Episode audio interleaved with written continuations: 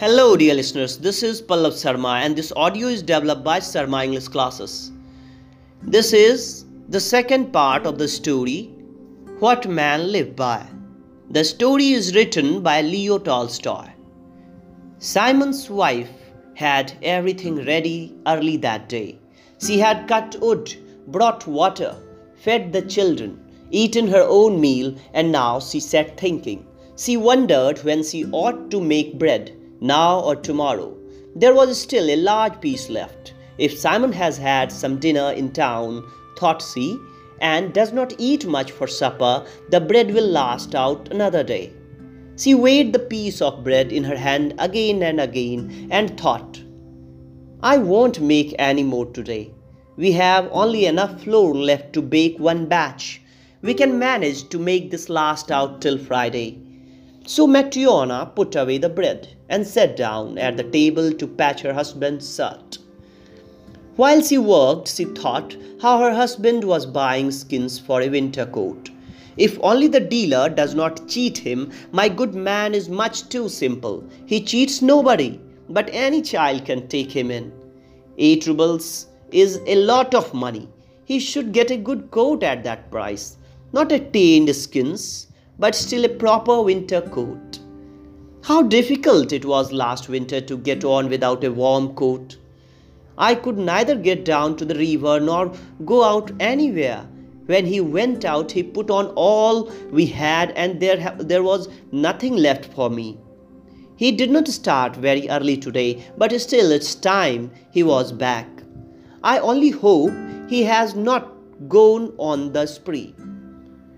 Hardly had Matryona thought this when steps were heard on the threshold, and someone entered. Matryona stuck her needle into her work and went out into the passage. There she saw two men, Simon and with him a man without a hat and wearing felt boots. Matryona noticed at once that her husband smelt of spirits. There now, he has been drinking thought she, and when she saw that he was coatless, had only her jacket on, brought no partial, stood there silent, and seemed ashamed. He heard her heart was ready to break with disappointment. He has drunk the money, thought she, and has been on the spree with some good for nothing fellow whom he has brought home with him. Matryona let them pass into the hut followed them in and saw that the stranger was a young, slight man wearing her husband's coat. There was no shirt to be seen under it, and he had no hat. Having entered, he stood neither moving nor raising his eyes, and Matryona thought, He must be a bad man. He is afraid. Matryona frowned and stood beside the oven looking to see what they would do.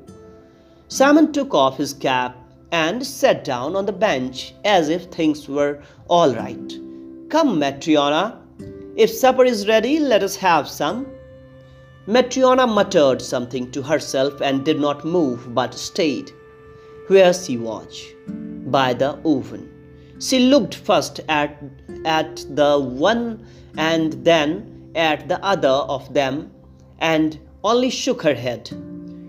Simon saw that his wife was annoyed, but tried to pass it off.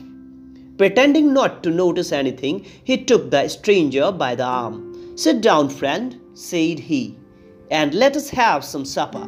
The stranger sat down on the bench. Haven't you cooked anything for us? said Simon. Matryona's anger boiled over. I have cooked, but not for you. It seems to me you have drunk your wits away.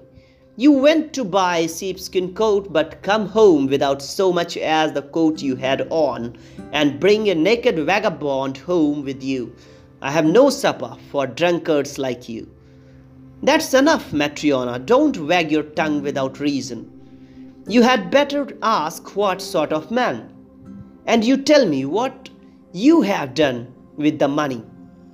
Simon found the pocket of the jacket, drew out the three ruble note, and unfolded it. Here is the money. Trifonov did not pay, but promises to pay soon. Matryona got still more angry. He had brought no sheepskins, but had put his only coat on some naked fellow and had even brought him to, the, to their house. She snatched up the note from the table, took it to put away in safety, and said, I have no supper for you. We can't feed all the naked uh, drunkards in the world. There now, Matryona, hold your tongue in a bit. First, hear what a man has to say. Much wisdom I shall hear from a drunkard fool. I was right in not wanting to marry you, a drunkard. The linen my mother gave me, you drank, and now you have been to buy a coat and have drunk it too. Simon tried to explain to his wife that he had only spent twenty kopecks, tried to tell how he had found the man, but Matryona would not let him get a word in. She walked 19, uh, 19 to the dozen and dragged in things that had happened ten years before. Matryona talked and talked, and at last she flew at Simon and seized him by the sleeve. Give me my jacket. It is the only one I have had. You must needs take it from me and wear it yourself. Give it, give it here. You mangry dog, and may the devil take you.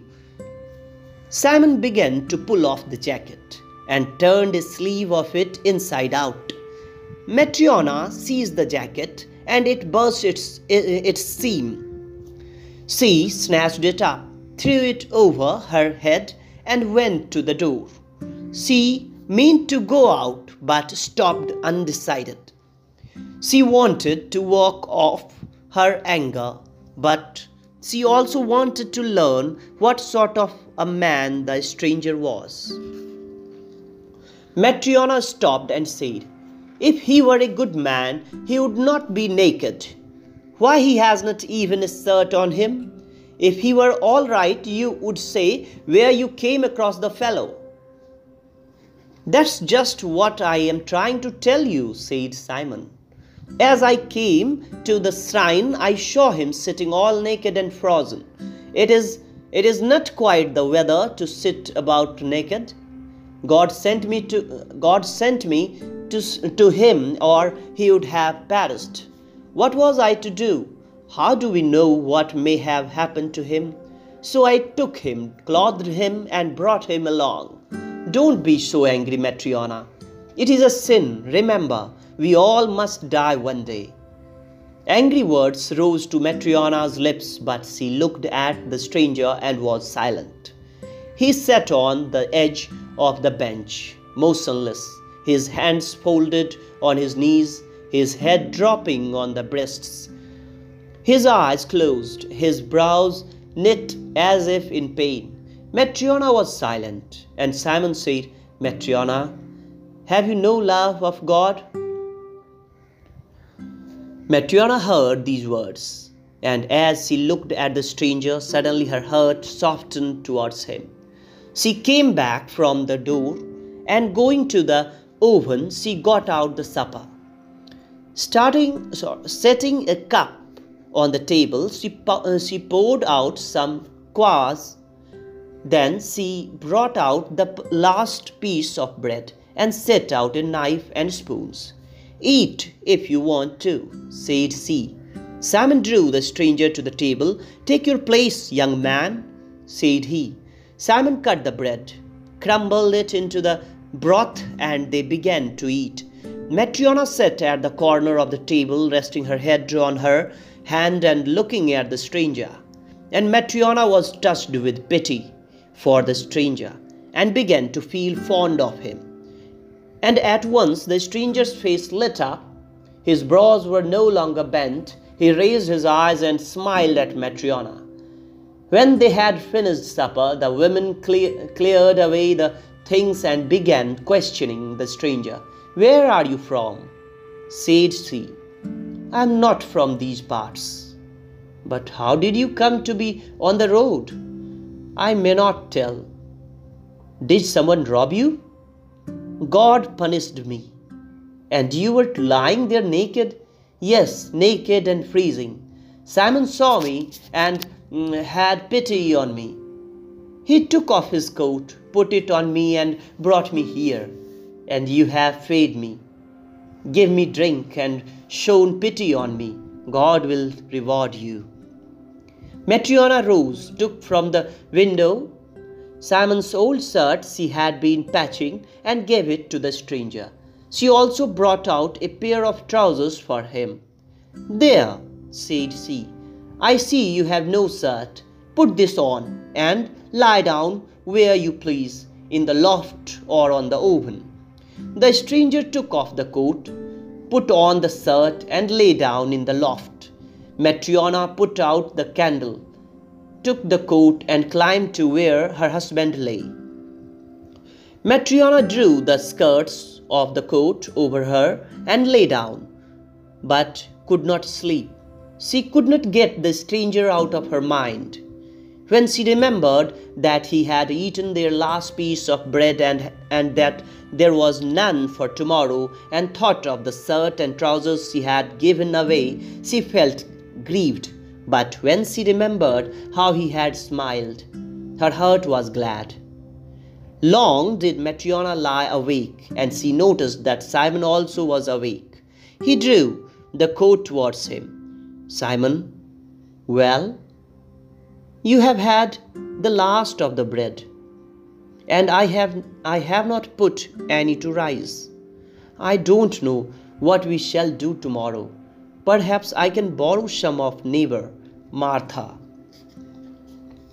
If we are alive, we shall find something to eat. The women lay still a while and then said, He seems a good man, but why does he not tell us who he is? I suppose he has his reasons. Simon, well, we give, but why does nobody give us anything? Simon did not know what to say, so he only said, Let us stop talking, and turned over the turned over and went to sleep. In the morning, Simon awoke. The children were still asleep. His wife had gone to the neighbors to borrow some bread. The stranger alone was sitting on the bench, dressed in the old shirt and trousers, and looking upwards. His face was brighter than it had been the day before. Simon said to him, Well, friend, the belly wants bread and the naked body clothes. One has to work for a living. What work do you know? I do not know anything. This surprised Simon. But he said, Men who want to learn can learn anything. Men work, and I will work also. What is your name? Michael. Well, Michael, if you don't wish to talk about yourself, that's your own affair. But you'll have to earn a living for yourself. If you will work as I tell you, I will give you food and shelter. May God reward you. I will learn. Show me what to do. Simon took yarn, put it round his thumb, and began to twist it. It is easy enough, see. Michael watched him, put some yarn round his own thumb in the same way, caught the neck, and twisted the yarn also. The Simon showed him how to wax the thread. This also Michael mastered. Next, Simon showed him how to twist the bristle in and, and how to sew, and this too Michael learned at once. Whatever Simon showed him, he understood at once, and after three days he worked as if he had sewn boots all his life.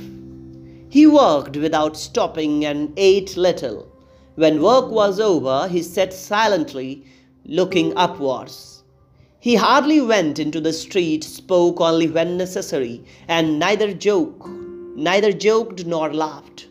They never saw him smile, except that first evening when Matryona gave them supper.